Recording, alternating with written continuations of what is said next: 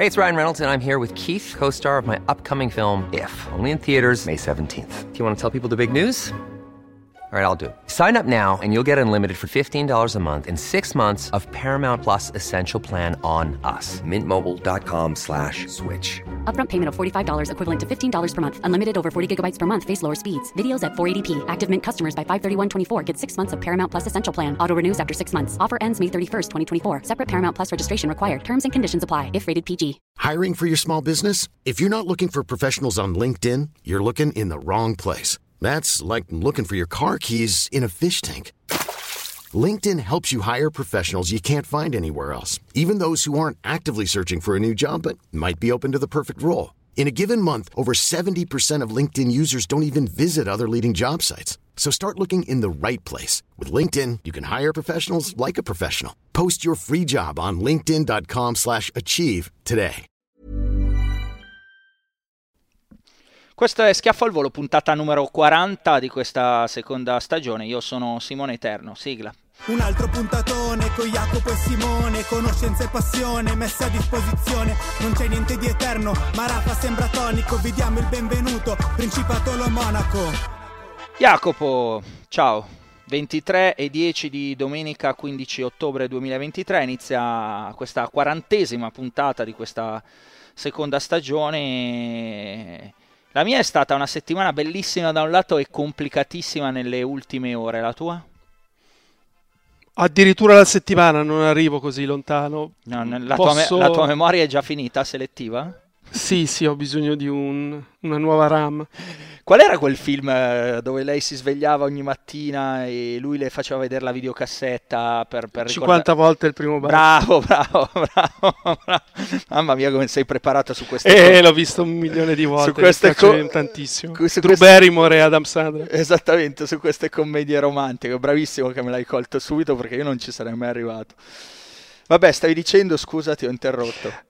No, perché poi la giornata odierna è stata estenuante Bene. perché la Valle ha giocato un quadrangolare a Parma, prima partita stamattina alle 9.30, finale alle 17.30, hanno battuto questa squadra di Firenze che è estremamente forte, quindi è stato, è stato bello. Io ho litigato con l'arbitro, primo litigio con arbitro di basket, perfetto, sarà l'ultimo. Perfetto, eh, lo Monaco omologato in campo. Allora, sì, ripreso dalla mamma di Vale che mi ha detto vai fuori, ho detto no. che bellezza.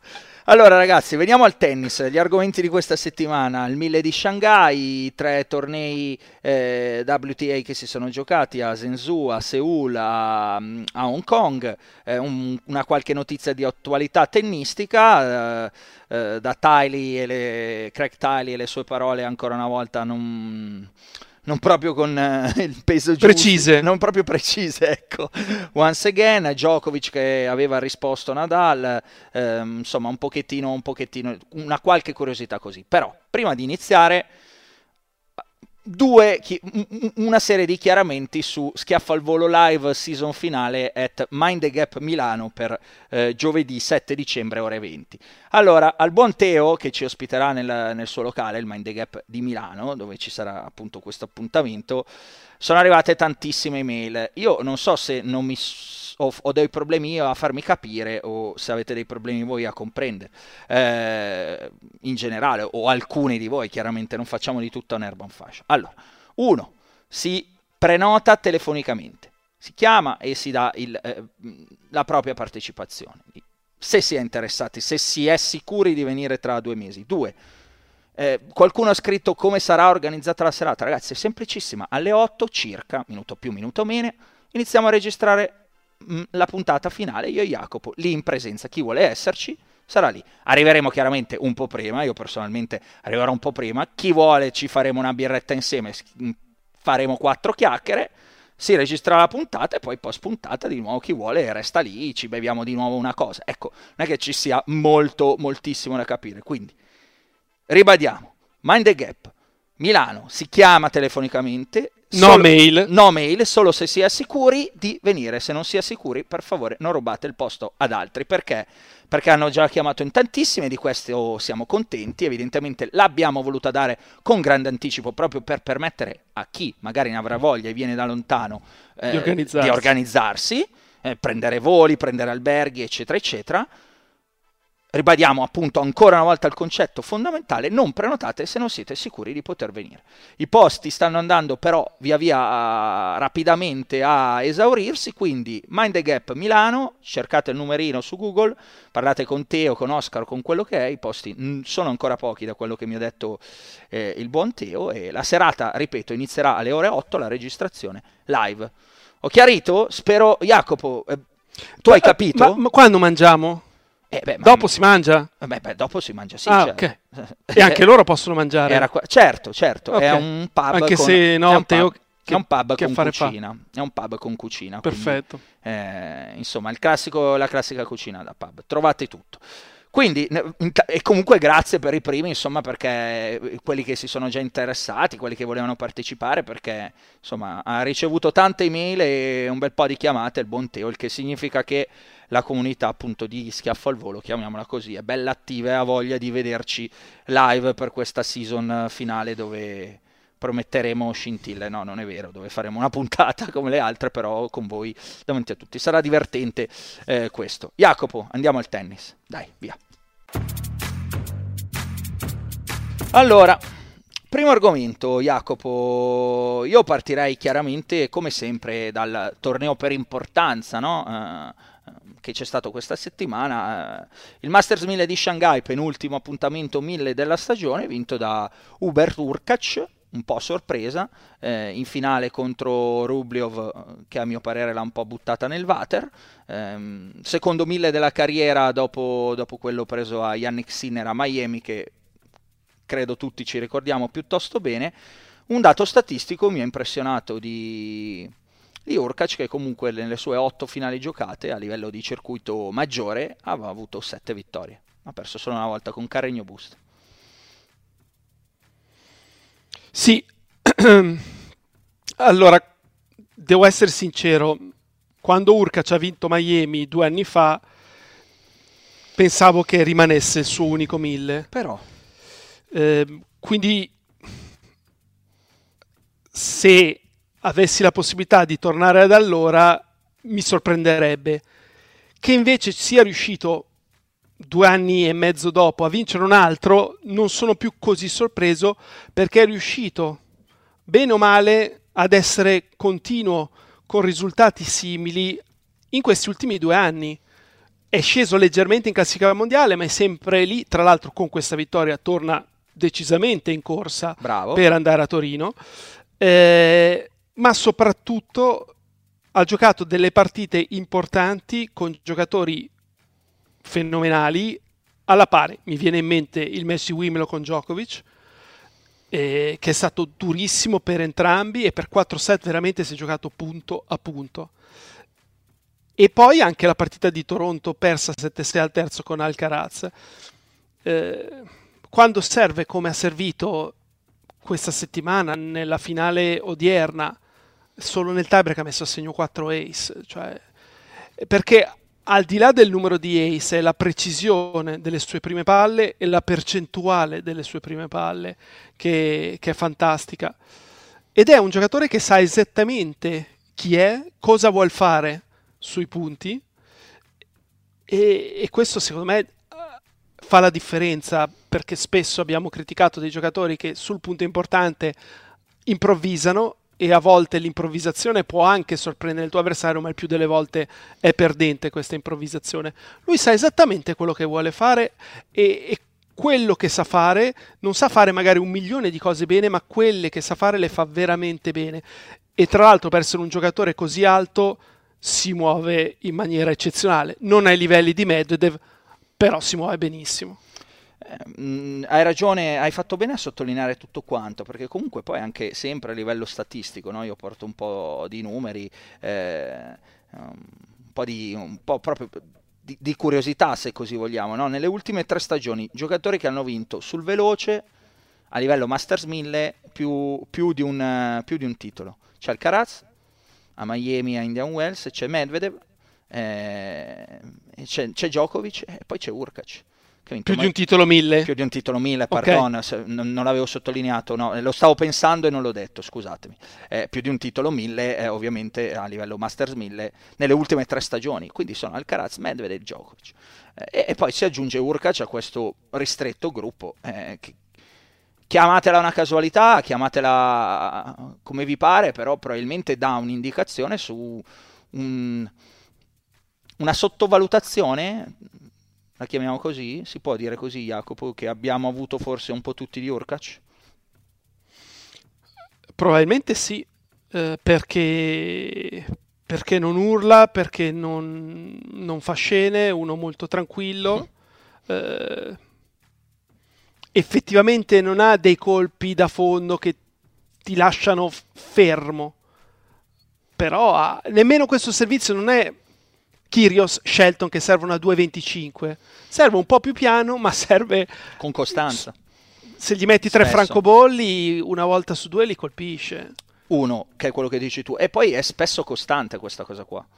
Cioè è difficile magari trovare delle partite dove vada incredibilmente in crisi con il servizio, almeno io non ne ricordo, poi non è che seguo Urkac in tutte le sue uscite dell'anno, ecco, però nelle partite spesso importanti oppure in questi tornei è uno che è costante a fare negli ultimi anni, chiaramente da quando è esploso il, il suo. Eh, e della continuità può, può, pagare, nonostante un inizio di stagione quest'anno, nel 2003, 2023, pardon, dove forse ecco, questa continuità era, era un pochino mancata.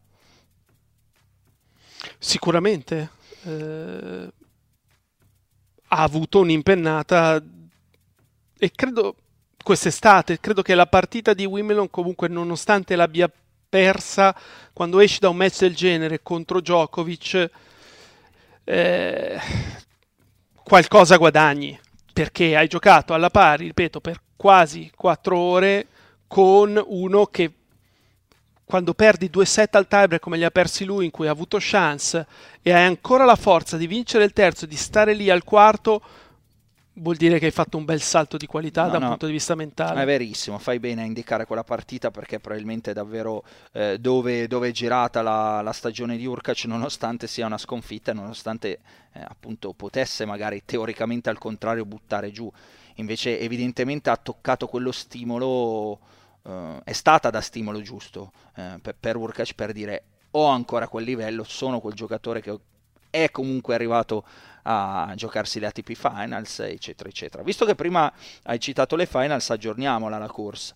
Eh, il taglio è a 4.555, Rublev di fatto ormai è dentro, ha mancato il sorpasso a Sinner perdendo la finale a 4.275. Eh, I due posti direi che si giocheranno negli ultimi eh, 2.000 punti disponibili, no? eh, volendo tra, tra Tokyo, tra Uh, Basilea. Basilea o Vienna e poi a Parigi-Bercy sono Tsitsipas, Zverev, Rune eh, che sta sotto un treno e lo ribadiamo, Fritz, eh, Rud a questo punto io ci metto anche appunto Urkac perché vale, uh, va a 2775 punti, in questo momento è undicesimo della race Urkac, però dal, dai 3110 punti dell'ottavo posto di Rune in questo momento non c'è poi molto eh, si, possono, si, possono, recuperare questi cosa sono? 110 più eh, 225 335 335 punti. Non è impossibile chiaramente bisogna fare dei gran percorsi o, o vincere un torneo e vedere cosa succede agli altri però mh, mm, non è tagliato fuori anzi questa vittoria può, può essere può essere da stimolo. Va bene, abbiamo elogiato Urkac, Jacopo, mi dai due parole invece anche su Rublev, che so che hai sempre una parola buona per lui. No, perché secondo me ci sono stati dei miglioramenti mm-hmm. da parte di Rublev in questi ultimi 12 mesi, non a caso è andato a un punto dal vincere il secondo Master 1000 della stagione. Mm-hmm. Eh, c'è un maggiore, un netto utilizzo superiore del rovescio lungolinea rispetto al passato quando muoveva il gioco quasi esclusivamente col dritto. Eh, io faccio fatica a pensare che possa migliorare ancora molto perché più forte di così con lo stesso controllo è improbabile. che possa aggiungere dei cambi di ritmo più ampi pure. A rete non è fenomenale e non so quanto possa migliorare. Può migliorare, for- alla fine forse il colpo che puoi migliorare sempre di più con- se ci lavori bene è il servizio. Può fare un qualcosina in più col servizio.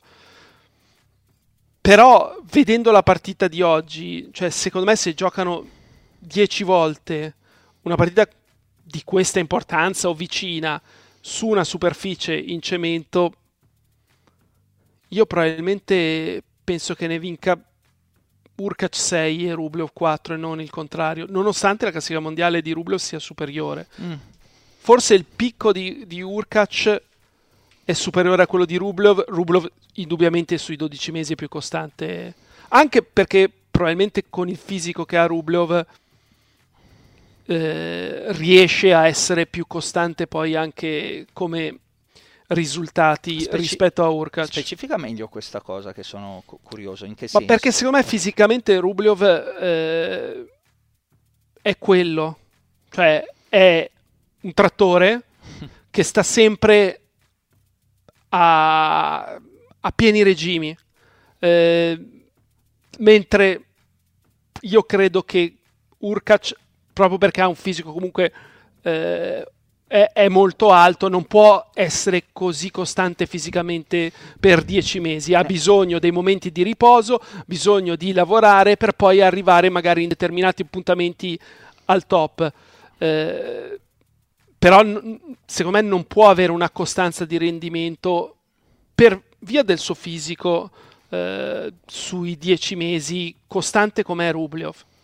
Chiaro, Chiaro. Tanto che Rublev difficilmente perde con uno meno forte di lui. Che è, è proprio segreto, fare un no? partitone. È il suo segreto da anni, Jacopo, se, se, ci pensi, quello che dicevamo prima. Poi alla fine comunque Rublev ormai da qualche anno è sempre lì, tra i migliori, è sempre lì a prendersi un posto alle ATP Finals. È una che cosa... arriva spesso nei quarti negli slam, non riesce ad andare oltre. Esattamente, però ha trovato la sua dimensione e una costanza di una carriera ad altissimo, altissimo livello. Um, rimaniamo a, a, Shanghai perché è stata anche la settimana insomma, della sfida che tanti hanno definito come un potenziale, mm, e mi sento di essere tra questi, un potenziale incrocio di nuovo del futuro, cioè che oltre a, a Carlos Alcaraz e, e oltre a Yannick Sinner eh, potremmo vedere con un po' più di costanza, magari già dal prossimo anno, anche il signor Ben Shelton. Jacopo, cosa, cosa mi dici di Shelton, di Sinner, di quella partita, del cammino di entrambi e, e soprattutto del futuro di Shelton?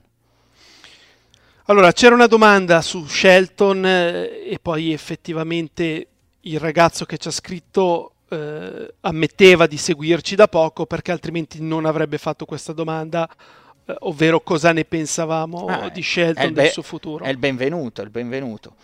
Um, allora, partiamo dalla partita con Sinner degli ottavi di finale. Uh, escludiamo i primi due set perché nel primo ha giocato male Shelton, nel secondo ha avuto un avvio pessimo Sinner, ha subito il break e non c'è stata più storia. Il terzo secondo me è stato un set fantastico nel quale eh, Shelton è stato superiore a Sinner al di là del 7 punti a 5 del tiebreak finale. Sinner è stato bravissimo a non subire il break nonostante abbia avuto tante chance Shelton, mi sembra 8 palle break alla fine, in 3 turni ha concesso palle break e, e Sinner è riuscito sempre a salvarsi giocando bene proprio sulle palle break. Um, due cose mi hanno impressionato di Shelton, il secondo game del terzo set nel quale non riusciva a chiuderlo, era vantaggio suo, vantaggio pari, durato 12 punti e di solito in quei game lì, perché già il game precedente l'aveva perso i vantaggi, eh, solitamente Sinner ti fa il break contro un, un, giocatore come Shelton. E invece Shelton ha messo 10 prime su 12 eh, in quel game 3 ace alla fine è riuscito a tenerlo. E poi l'occasione mancata da Sinner, ripeto, Shelton ne ha avute tante, Sinner ha avuto due palle break nell'ottavo gioco, sulla prima ha sbagliato un rovescio lungolinea con il quale cercava semplicemente di tenere la palla lunga e la messa in rete, quello è stato un errore grave, però indubbiamente mi ha dato la sensazione di non avere le stesse energie di Pechino ed è comprensibile. Ci può stare. Forse anche le condizioni di gioco un pochino più lente non hanno favorito Sinner nello scambio. Shelton però nel terzo set veramente secondo me è il miglior set che ha giocato in carriera ad oggi. Ha giocato veramente però. un set stupendo, continuo, eh, intelligente. La cosa che poi vorrei sottolineare è le cose che gli dice suo papà durante la partita e per chi è un genitore di un ragazzino e vuole dare consigli o vuole parlare al proprio figlio o figlia a fine match, ascoltatevi quello che dice Brian Shelton a Ben durante la partita. Non c'è mai un momento in cui gli manda un segnale negativo. Mai. È sempre un qualcosa di positivo. Se perde il punto, dice non fa niente, pensiamo a quello dopo. O, lo perde lottando, dice grandissima lotta, grandissima capacità. Lo vince giocando bene. È sempre un continuo incoraggiarlo. E, e durante la partita è così che si fa. Perché già c'è il giocatore che tende a massacrarsi. Mm. Figurati un ragazzino.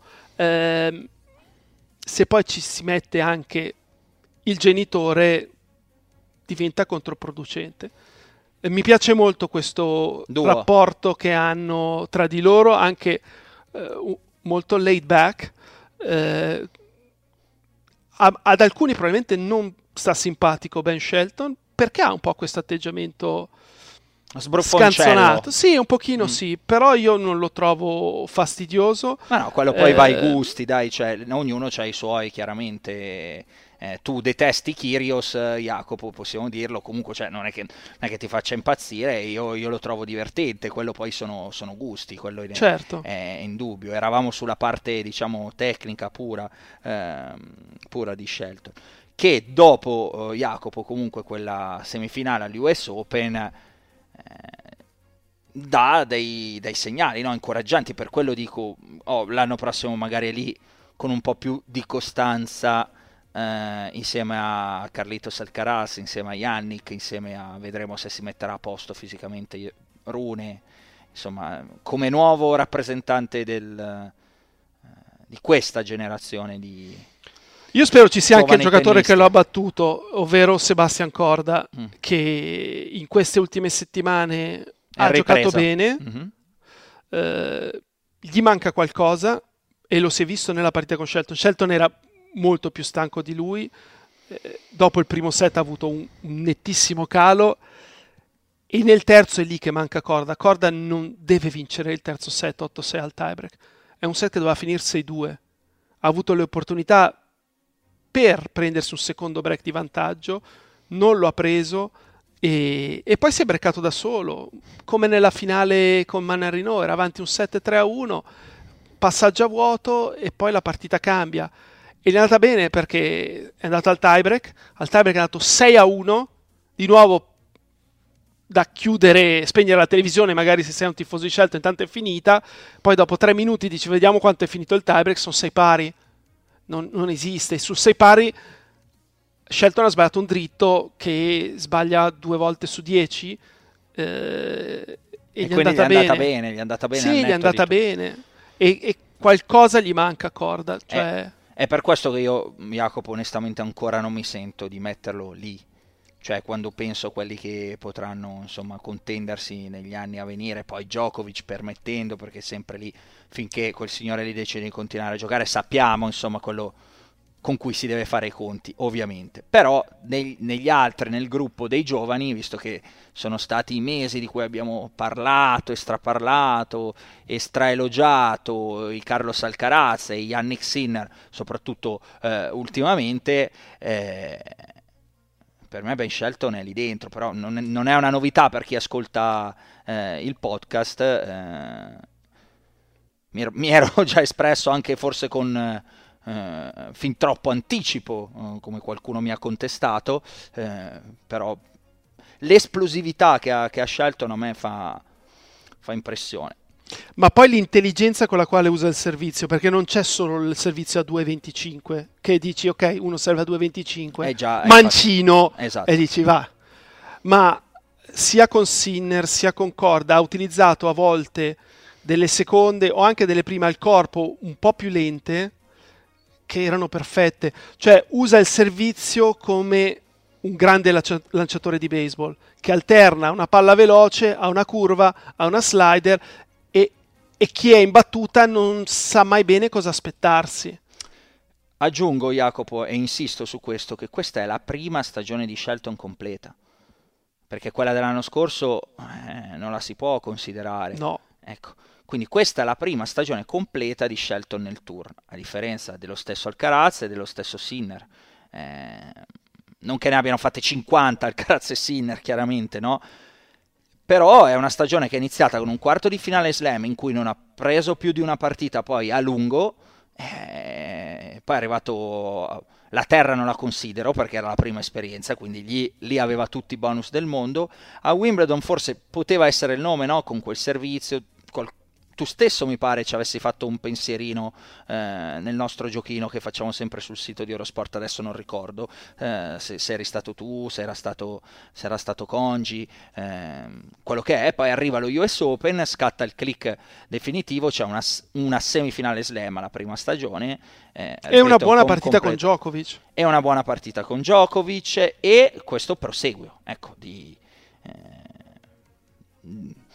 questo proseguio nel, nel Masters 1000 di Shanghai con una partita vinta su Sinner che è il numero 4 del mondo in questo momento e, e insomma per l'anno prossimo con sempre la discriminante costante e noiosa che vi riporto sempre se il fisico lo permetterà e secondo me questo Jacopo è una cosa che dovremmo valutare su Shelton perché mi pare che comunque quel movimento al servizio così strappato, se, se, mi, se mi, permetti, cioè dovrà, cioè, potrebbe diventare un, una causa di preoccupazione in futuro o no?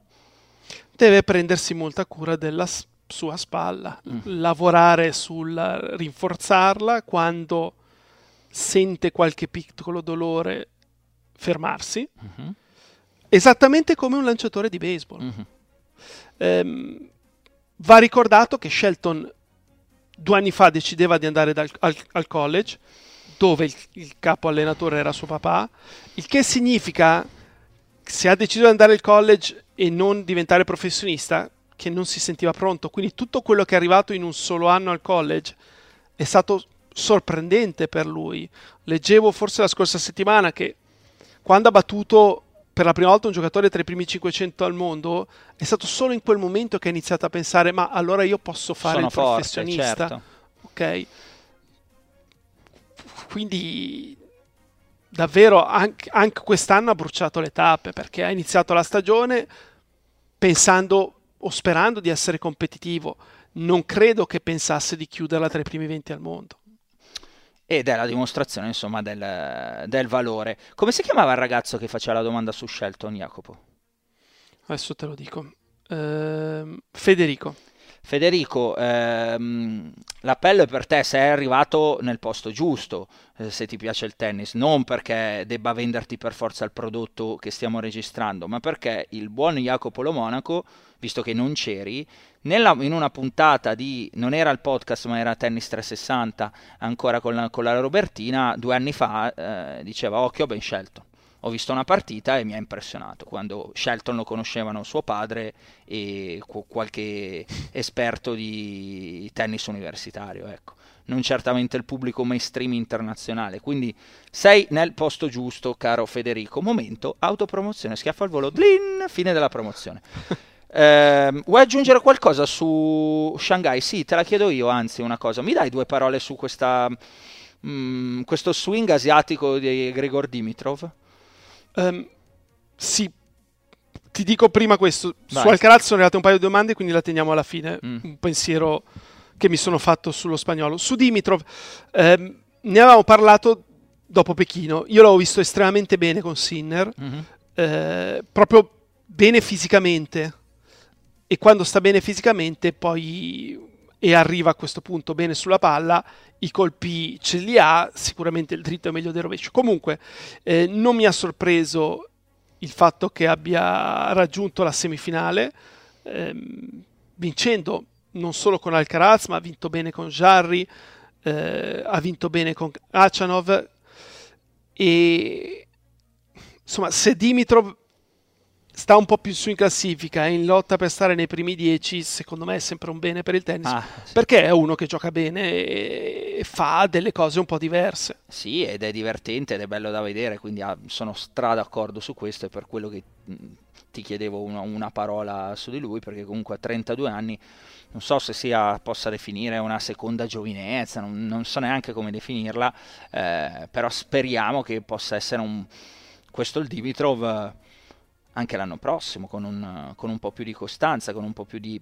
eh, continuità nel, in tutti gli aspetti del, del, suo tennis, tra cui appunto quello, quello, fisico che hai sottolineato. Vabbè, vai, vai su Carlitos, insomma, che a un certo punto dopo l'uscita... Non lo teniamo alla fine? Alla fine le domande? le domande? Sì, sì, sì, teniamolo alla fine, va bene. Allora, Jacopo, a questo punto io chiuderei la pagina del, di Shanghai se non hai altro da aggiungere su qualcun altro, non lo so, su Marojan, che comunque anche lui ha fatto eh, vedere qualcosina, un giocatore che potrebbe essere interessante per, per il futuro, oppure, oppure non so. secondo me è un giocatore che deve ambire a essere testa di serie in uno slam. Era stato abbastanza sorprendente il fatto che avesse fatto non così tanti risultati dopo l'exploit di Roma. Di Roma, a proposito eh, di Carlos Alcaraz.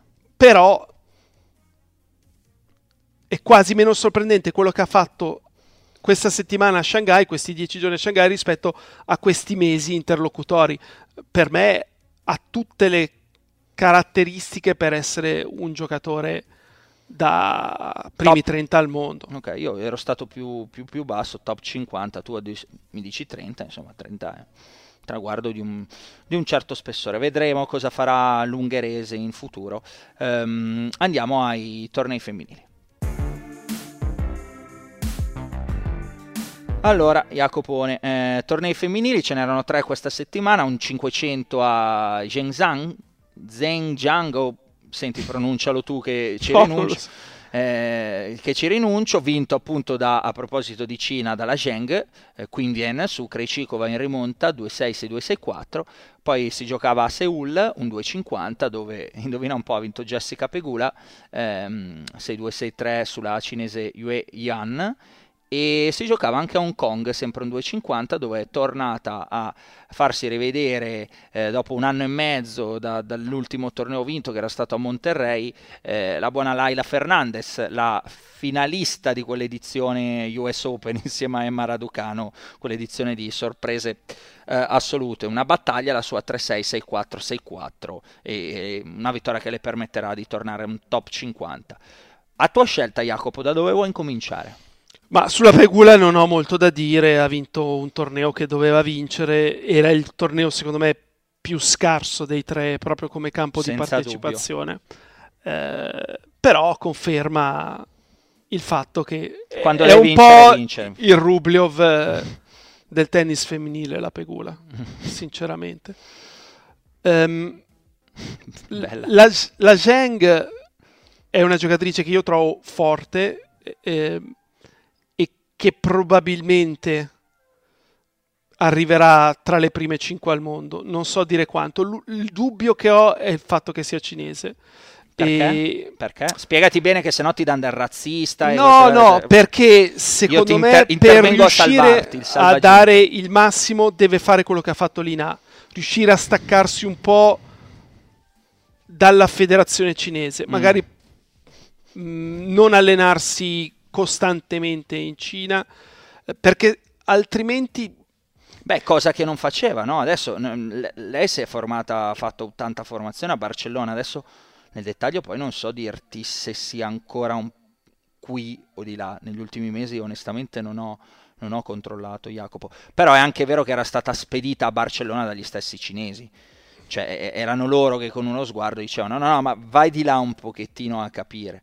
Poi non so adesso dentro i dettagli del team eh, di eh, Zheng come funzionino le cose, quale sia l'ingerenza, tra virgolette, della federazione. Continua pure. Sì, lei si allena effettivamente a Barcellona, eh, è stata seguita per un periodo molto breve da Fisset, che mi sembra uno un po' lunatico. Eh, ci vorrebbe un eh, Rodriguez, come c'era stato per Lina, adesso non deve essere per forza Rodriguez. Non mi dispiacerebbe un Grönefeld per lei. Comunque un, un coach che ha esperienza nel circuito femminile che però la tenga un po' lontana da, dall'aspetto di casa. Ehm, per me è veramente forte. Beh, ne avevamo, ne avevamo parlato no? con Fissette, peraltro ricordi settimana scorsa, la puntata ancora precedente, ti avevo annunciato di, eh, quando avevamo parlato no? di, delle sue parole, che c'era rimasta male, che sì. si era messa a piangere, eccetera, eccetera. Quindi va bene, quella è con, le, con, con Fissette che torna da Osaka, forse era proprio settimana scorsa. Abbiamo la memoria corta, eh, ragazzi, non voi secondo, sicuramente vi ricorderete meglio. Eh, sul termi, sugli aspetti del coach sei tu lì il grande esperto, io eh, non ci entro nemmeno su, su, quelli che possono essere gli aspetti tattici. Di, di, di, eh, di Zheng ricordo avevamo parlato anche in estate, no? quando aveva vinto a, a Palermo. Palermo. su Paolini o Trevisan. Paolini, Paolini. Paolini che, che, che lapsus e anche secondo me è comunque molto, è molto forte, cioè di, al di là di quanto sia successo oggi, insomma con la vittoria su, su Krejcikova, mi hai sorpreso con, uh, con, top 5, top 5 è tanto. Per me è più forte, cioè gioca meglio della Pegula. Mm. Poi, eh, la costanza dei risultati indubbiamente è lontanissima da quella della Pegula, eh, però ha 21 anni assolutamente anche questo non va, non va dimenticato. Mi è piaciuto molto anche il, il, karaoke finale durante la premiazione, l'hai visto? Hai dato un occhio no. sul Twitter. Si è messa a cantare, insomma. Può, può Ma che cosa ha cantato? È in cinese. Ah. Erano in Cina, ha cantato in cinese, adesso non, non, ti so dire che cosa fosse. Ma non era una canzone inglese in versione no, no, cinese, peccato. Va bene, ehm, su, su, su Zheng abbiamo detto, di, di, Pegula abbiamo detto, di Fernandez, Jacopo. Torna in top 50 appunto con, con Beh, questa vittoria e è una giocatrice che ci dovrebbe stare come con più costanza eh, lì dentro. Ha parlato di un anno di di problemi, insomma, di, mh, mm, ha ringraziato la famiglia che è stata molto vicina, l'allenatore, insomma, tenerla su nei momenti in cui si è sentita un po' in difficoltà. Cosa, cosa ha mancato? Cosa manca a Fernandez? Per... Secondo me anche lei è una giocatrice forte. Forse ho ancora in... negli occhi que... quella corsa US Open, no? dove mi aveva davvero impressionato Fernandez. Poi non è mai più riuscita a rimettere quel livello lì con costanza dentro, dentro una stagione. Manca qualche chilo in più di, di muscolatura eh, perché poi il tipo di tennis che fa è estremamente offensivo, molto anticipato eh, e se la palla fosse anche un po' più pesante, non solo anticipata, farebbe più male. Eh, credo sia giusto ricordare che si è spaccata un piede nel quarto del Roland Garros lo scorso anno con la Trevisan Bravo. ed è stata fuori più di due mesi. È rientrata perché si giocava a casa sua agli Open del Canada e secondo me è rientrata ma non era ancora pronta per farlo e di fatti da lì alla fine della stagione ha vinto pochissime partite. Eh, è rientrata che era 13 al mondo e ha finito l'anno che era 40 perché poi so, le sono scaduti i punti della finale di New York del 2021. Eh, quest'anno ha fatto fatica, eh, però per me per qualità di impatto, per anticipo, anche per carattere, per non dire cuore, eh, è una che deve stare e merita di stare tra le prime 20 al mondo. Sono, sono d'accordo, eh, poi però tra il merito e il fare c'è, certo. c'è tanto. Senti, abbiamo... Io la vedo ancora molto ragazzina, sarà anche questo viso che è estremamente che eh, da teenager. Eh, però secondo me non è ancora completamente matura da un punto di vista fisico. Cioè, non è ancora donna. Mm. Quando lo sarà, probabilmente otterrà il massimo. Va bene, vedremo. Intanto, ripetiamo, torna, torna in top 50 e, e, insomma, prova a ridarsi un, una classifica che, che, per le caratteristiche, per le capacità che ha... Eh, mostrato già fino ad arrivare a una finale slam e comunque lottarsela no? in quella finale, ricordi, con, con, con Raducano, è una giocatrice che può essere interessante e anche divertente a mio, almeno per il mio gusto eh, personale. Ho parlato di tutte queste vincitrici, siamo andati sulle, sulle straniere. In settimana, Jacopo, però c'è stata anche una partita importante di Jasmine Paolini la vittoria su Caroline Garcia, la successiva vittoria ai quarti sulla Sigmund, eh, si è arresa appunto alla Zheng che poi ha vinto, eh, che poi ha vinto il torneo a Zhengzhou. Um, secondo me Jacopo alla fine la Paolini è la migliore delle italiane che abbiamo in questo momento, per me. Al di là delle classifiche tutto. Forse sì, Ehm, però la Trevisan fisicamente è più tosta. E visti i risultati che ha ottenuto e i miglioramenti che ha fatto sul cemento quest'anno, a cominciare dall'inizio anno quando ha battuto la Saccari in United Cup, io credo che magari fra 12 mesi sarà lei davanti in classifica mondiale. Sinceramente non mi aspettavo che dopo essere uscita dalle prime 50 tornasse così in fretta tra le prime 40. Eh, e questo mi fa pensare che stia anche crescendo da un punto di vista della consapevolezza dei propri mezzi. Non è più la giovanissima perché delle tre italiane che in questa settimana, da lunedì, saranno tra le prime 40, è quella più anziana, 29 anni, quasi 30, mentre la Paolini ne ha 27 e la Cocciaretto ne ha 22. Eh, chissà, io la Paolini mi sembra sempre un po' al limite. Mm. Eh, cioè, più di così cosa può fare la Paolini? Secondo me non può tirare più forte, non può essere più resistente, non può essere più rapida.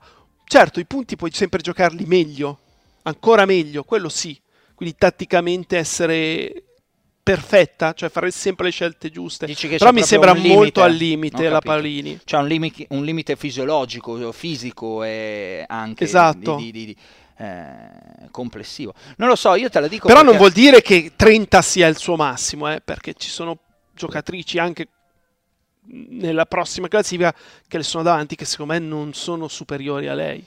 No, io, io questa cosa l'ho, l'ho, presa in considerazione semplicemente perché se penso alle grandi partite di, eh, non lo so, quest'anno, no, di giocatrici italiane dal punto di vista eh, del femminile, eh, mi viene in mente, eh, al di là di questa vittoria di Paolini con Garcia, al di là dell'anno di Garcia complessivo, la partita che gioca a Wimbledon con la Kvitova è eccezionale eh, della Paolini, poi la perde, però eh, stava giocando con Kvitova a Wimbledon eh, spesso le è capitato, ricordo delle partite super buone, poi perse anche lì perché ci sono dei limiti, con Azarenka ne giocò una US Open, eh, cos'era? Non quest'anno, l'anno, l'anno prima, eh, sto andando a memoria, eh, totalmente a memoria Jacopo, molto molto positiva anche in quel caso, al di là di quello che è stato poi il risultato finale, cioè una giocatrice che spesso sa anche, spesso, che di tanto di tanto in tanto sa anche esaltarsi con quelle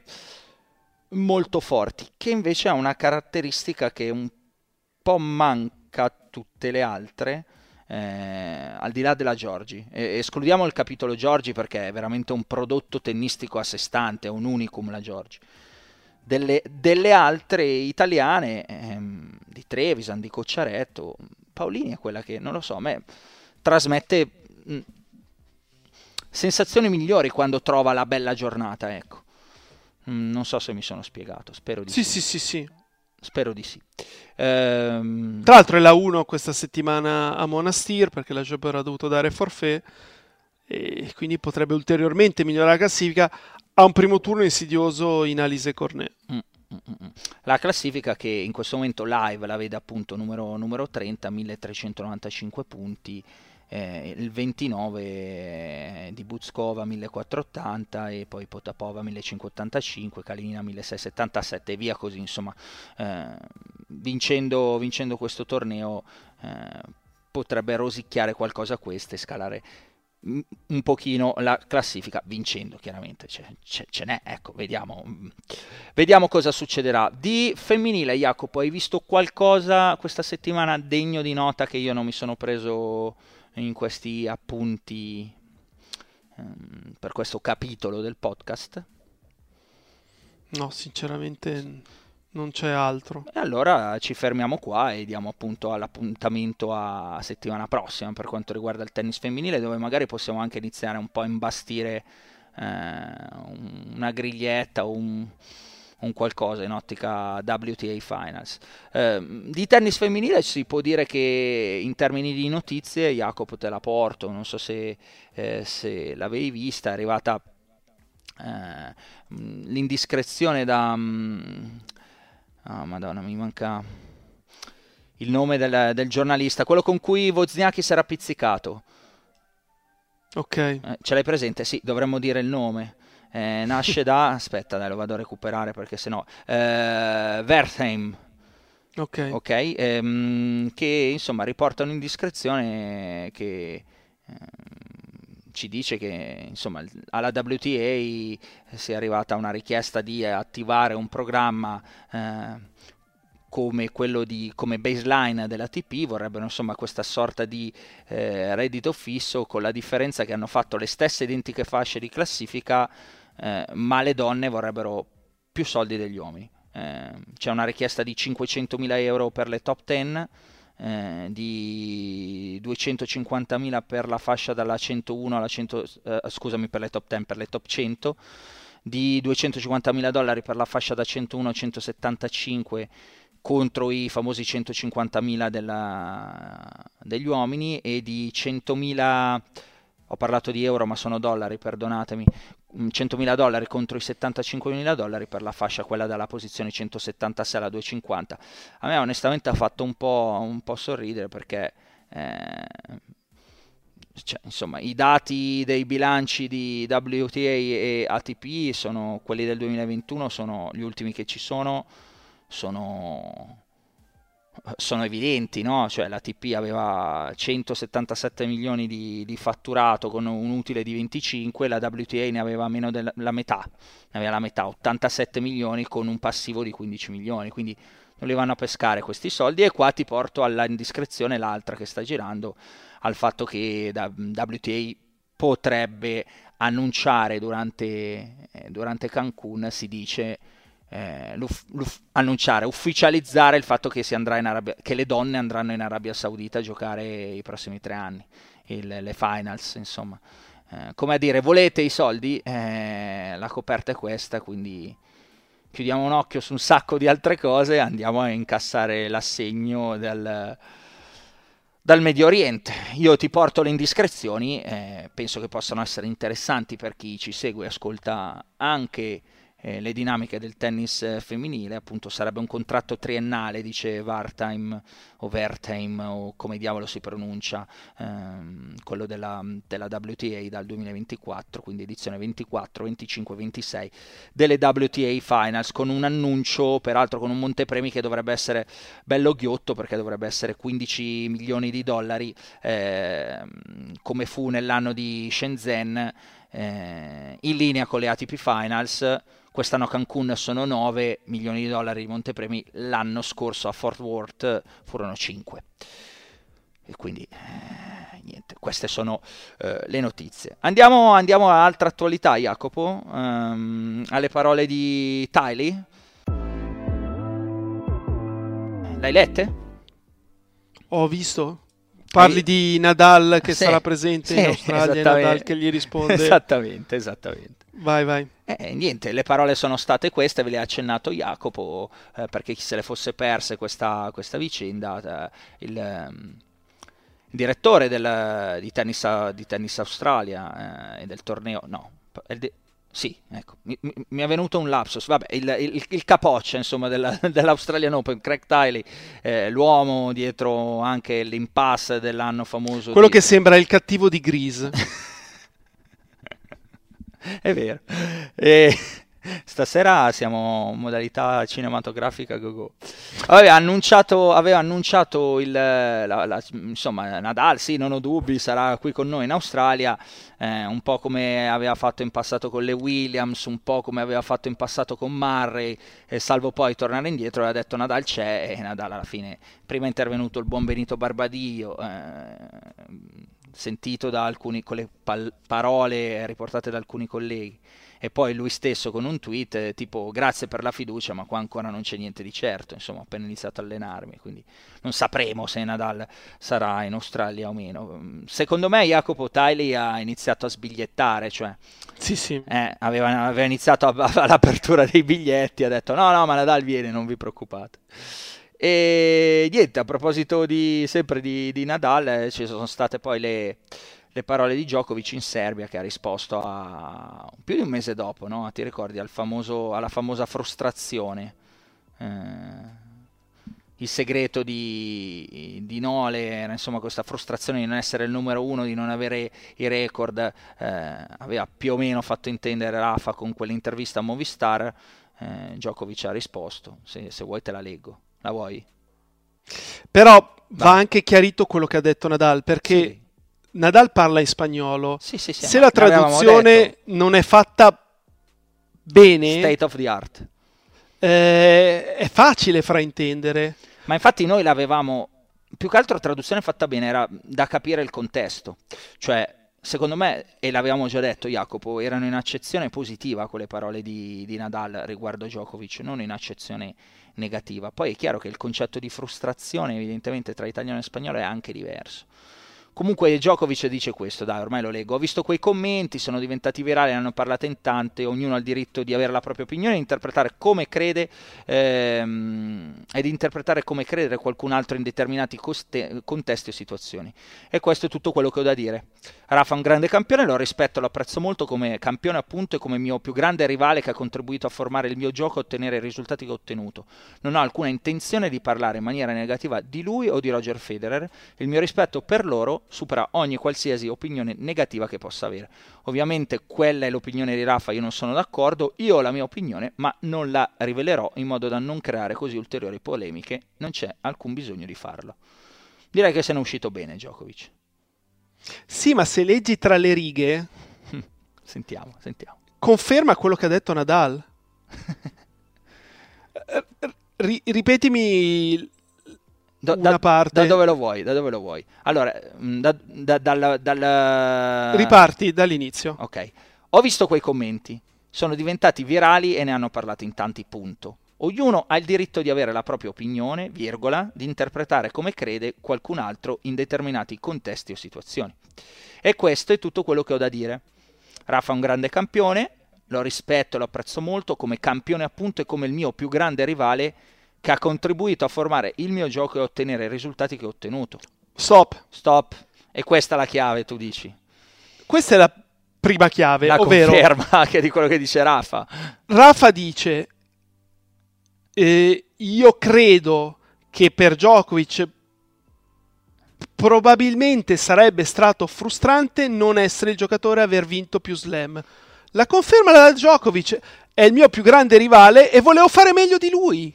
Non con... c'è nulla di male. Che ha contribuito a formare il mio gioco e ottenere i esatto. risultati che ho ottenuto. Se Nadal non avesse fatto 22, magari Djokovic non arrivava a 24, se si fermava a 18, magari Djokovic arrivava a 20. Che ha una forza straordinaria, per quello erano in accezione positiva le parole di Rafa comunque, cioè hai capito? È una polemica più creata, polemica, è un, è un giochino più creato da noi media in generale come categoria, più che probabilmente che, che in realtà vera, però di qualcosa si deve campare Jacopo, no?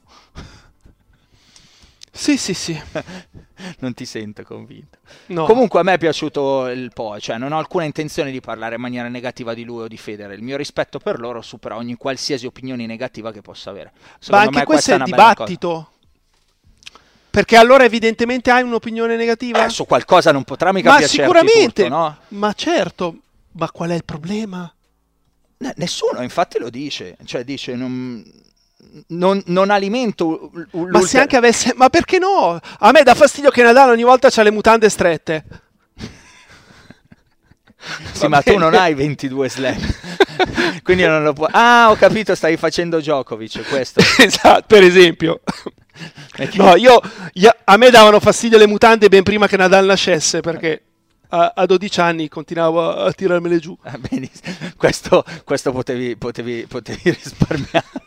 No, ma solo sul campo da tennis. Perfetto, meglio ancora. Eh, va bene, niente, io direi che abbiamo concluso i nostri argomenti della settimana. Jacopo, andiamo alle domande.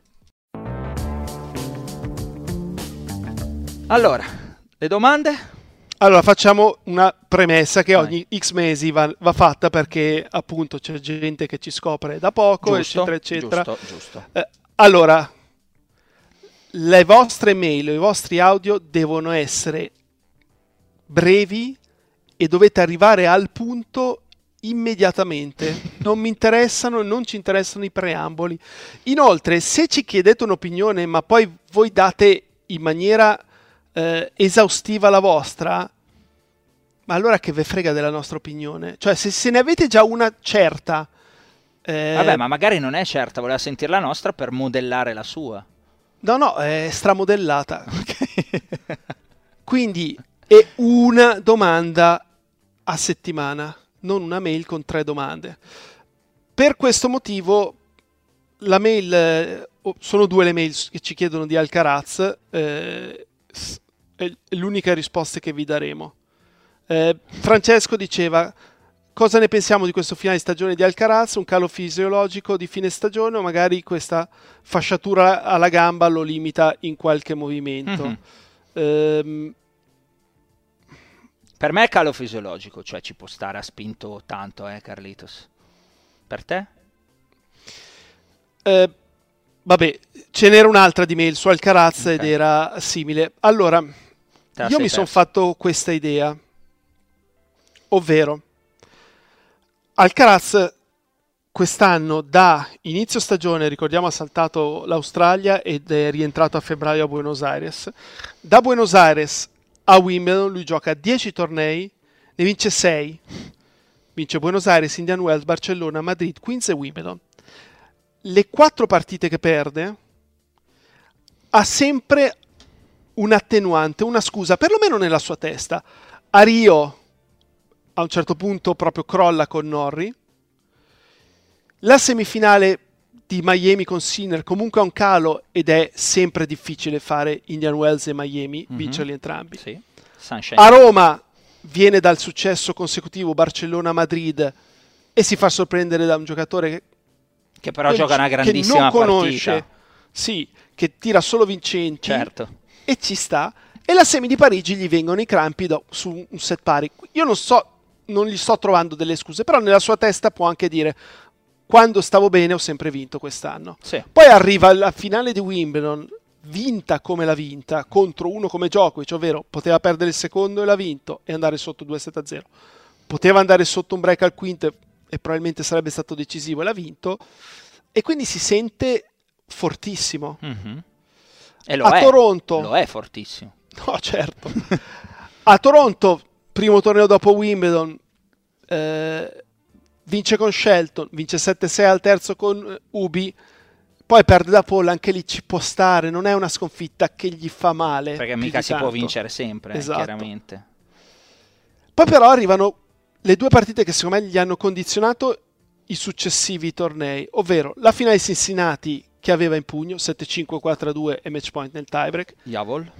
E la semifinale New York che per me è entrata in campo convinto di vincere anche piuttosto nettamente per come aveva battuto Medvedev nella finale di Indian Wells sì. 6-3-6-2 e nella semi di Wimbledon 6-3-6-3-6-3.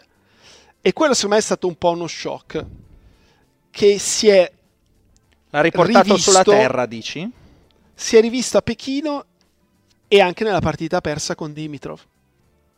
Uh, per me ha perso un pochino di, cer- di sicurezza e per uno che ha un tennis comunque così propositivo, in un certo senso anche difficile come il suo, in cui accetta poche volte di non essere lui il padrone dello scambio, se ti viene qualche piccolo dubbio, quei tiebreak li perdi, come è successo con Sinner, uh-huh. eh, con Dimitro vai sotto, eh, poi fa fatica in tante partite, forse devi imparare a vincere un po' più semplicemente quando eh, ne ha la possibilità.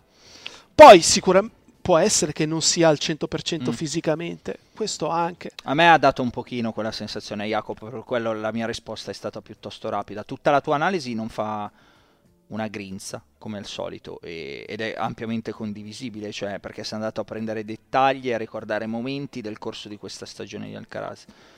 Però, ripeto, per me non si può essere sempre a tavoletta e un po' di calo. A me è sembrato che ci sia, ecco, dal punto di vista dal punto di vista complessivo di un serbatoio che comunque è sempre quello di un, di un ragazzino che forse, anzi senza forse, per me deve ancora completare la sua eh, totale formazione e trasformazione in uomo.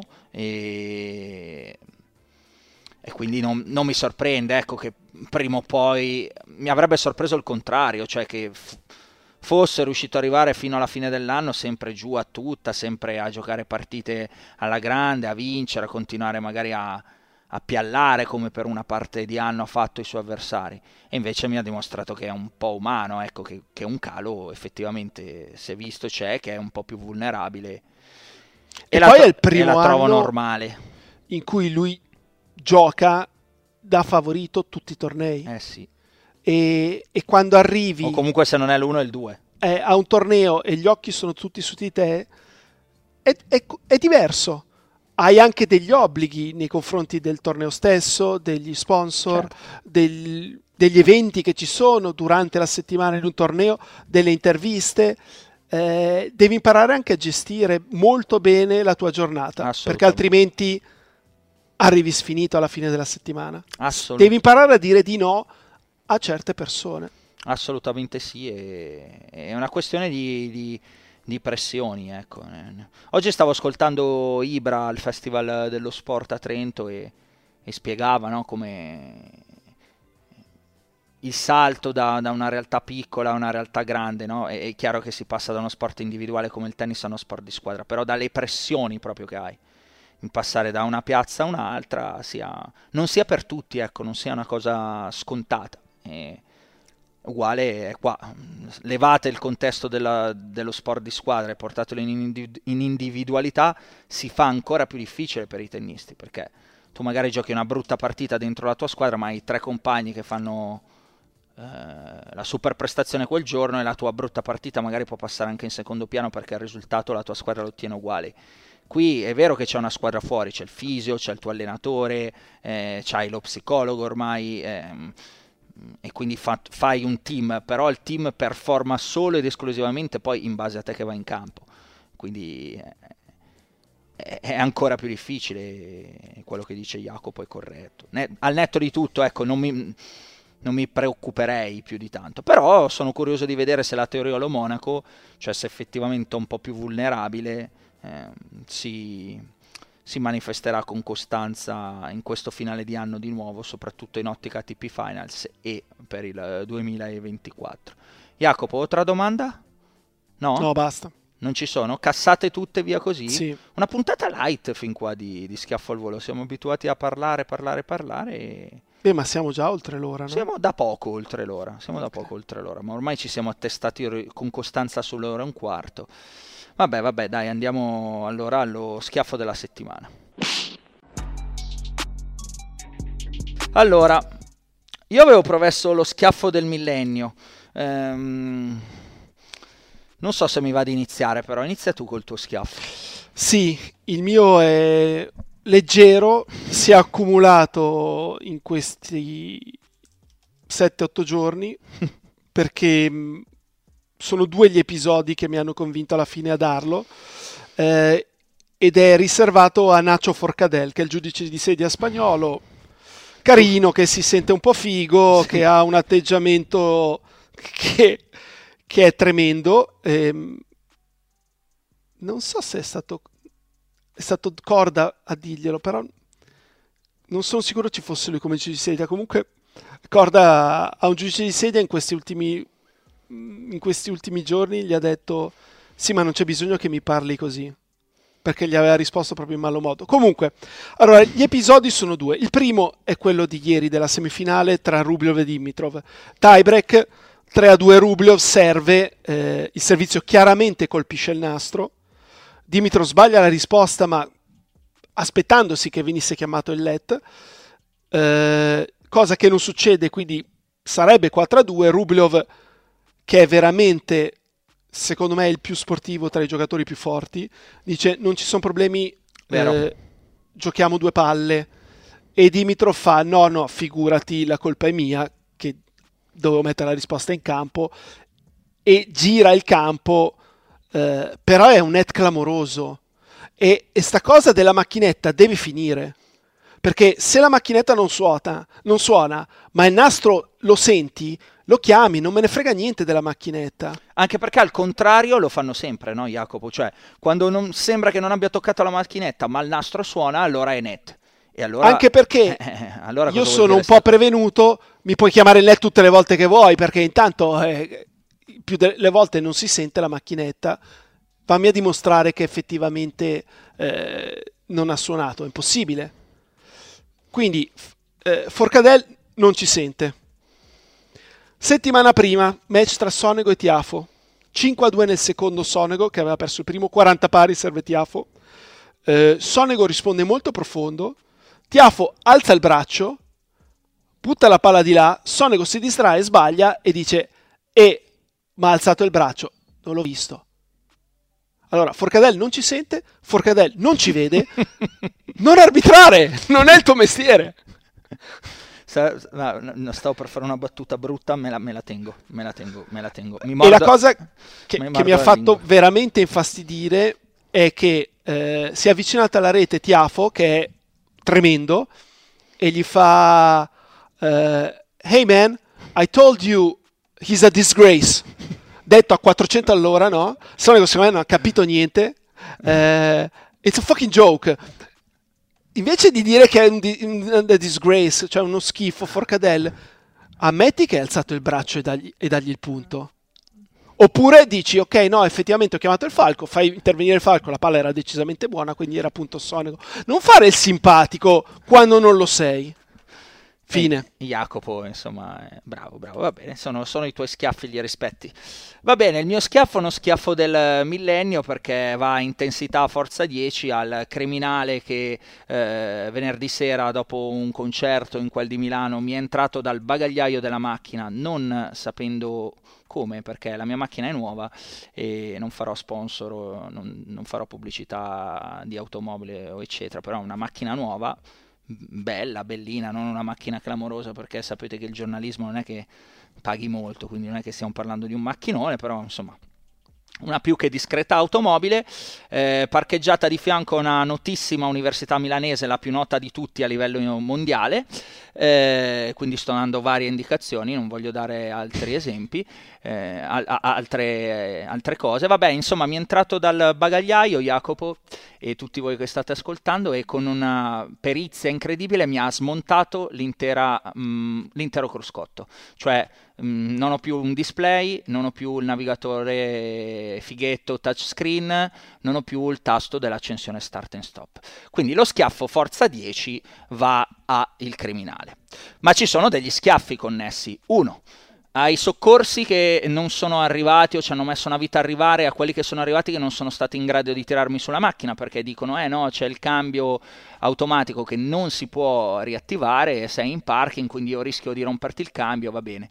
Due, eh, all'assistenza che ci ha messo 108 ore a trovarmene un altro alle 3 del mattino, è successo alle 11 e mezza Jacopo quando me ne Quindi sono non partiva la macchina? Non si no, accendeva? E la macchina non si poteva più accendere perché funziona con questa ma figata. Scusa, no, aspetta, aspetta, fer- aspetta fammi finire. Con questa figata di tecnologia. No, ma io voglio sapere. Vai tu apri la macchina e non ti sei ancora accorto di niente? No, no, io mi accorgo. Allora, ero, ero, mh, ero, in compagnia perché c'è la Cationa a fare lo European Tour qua con me ed eravamo insieme a questo, eh, a questo concerto. Aveva i, ca- il, i, mh, i tacchi e si voleva cambiare i tacchi che erano nel bagagliaio. Apro il bagagliaio, si siede e si cambia i tacchi. Eh, e io lì non mi sono accorto ancora di niente. Mentre lei si cambia i tacchi, io entro in macchina e, e, e insomma mh, esclamo varie cose. E... C'è qualcosa che non torna. No, non c'è più niente. non c'è più niente, Jacopo, adesso ridi. Morale, sono le 11 e mezza, dall'altro lato della strada, vabbè, tanto ormai qua è fine podcast, chi ci è arrivato qua è perché la vuole sentire sta storia, mm, vado e vado fino alla fine. Dall'altro lato della strada ci sono dei, dei, ragazzi che erano anche loro al concerto, a cui è successa la stessa cosa, solo che loro hanno, port- hanno spaccato il finestrino perché l'auto era un modello diverso, evidentemente non permetteva di entrare così facilmente da un bagagliaio chiuso come la mia. Hanno spaccato il finestrino e hanno portato via anche lì il cruscotto e il volante. Al che, mm, al che, niente, poi cosa loro... se ne fanno del volante? Eh, le vendono, li vendono, altro che cosa se ne fanno del volante, sulle, sulle auto nuove e belle li vendono.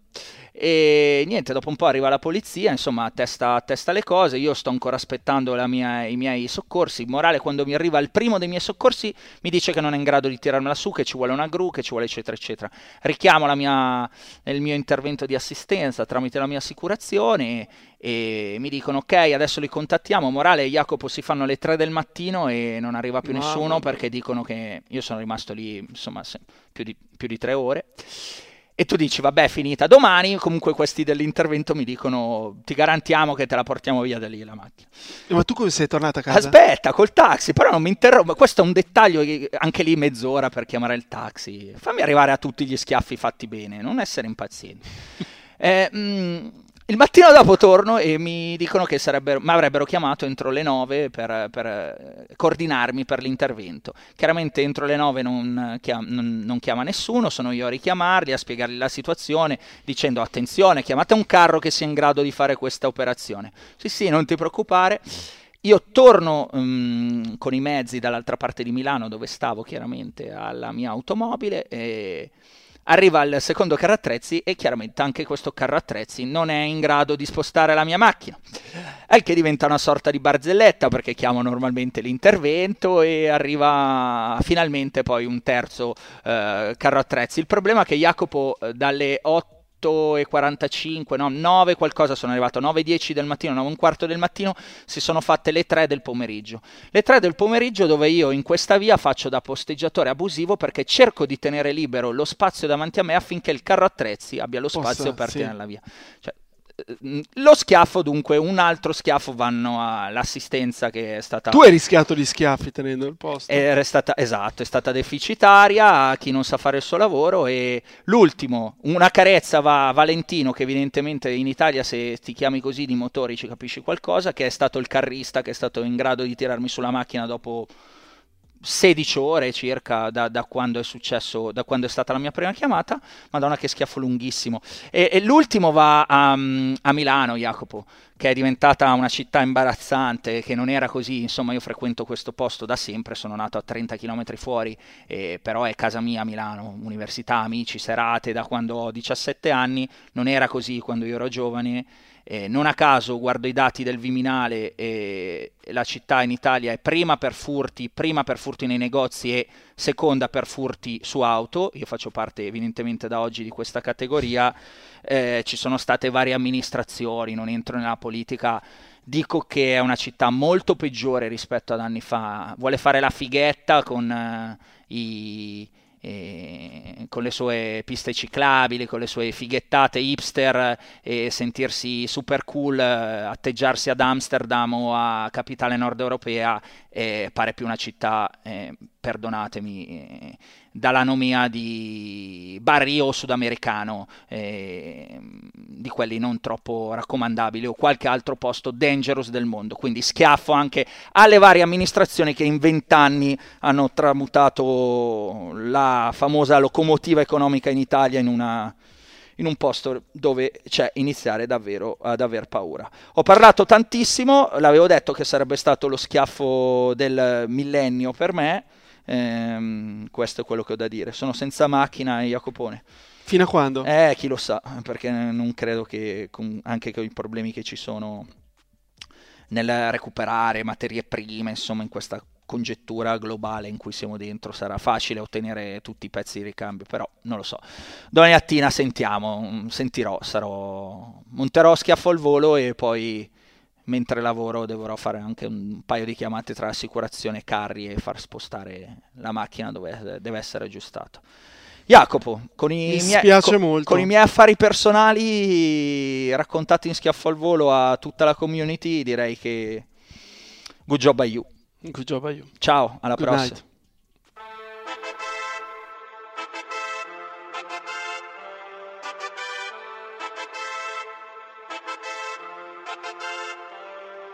Un altro appuntamento, un altro schiaffo al volo, ha vinto sul cemento, eppure un terraiolo, un altro tabellone, un nuovo campione, ha ribaltato il match, era sul cornicione e Kyrgios manterrà la parola data che giocherà a Parigi per la sua fidanzata che non c'è mai stata e vuole visitarla e Sinner la volè quanto può migliorarla io lo devo ascoltare perché senza sto male e soffro come zizi passo quella diagonale ho un dubbio esistenziale se tornerà mai team eppure vado avanti come Cressi, un altro puntatone con Jacopo e Simone, conoscenza e passione messa a disposizione. Non c'è niente di eterno, ma Rafa sembra tonico, vi diamo il benvenuto, Principato lo Monaco.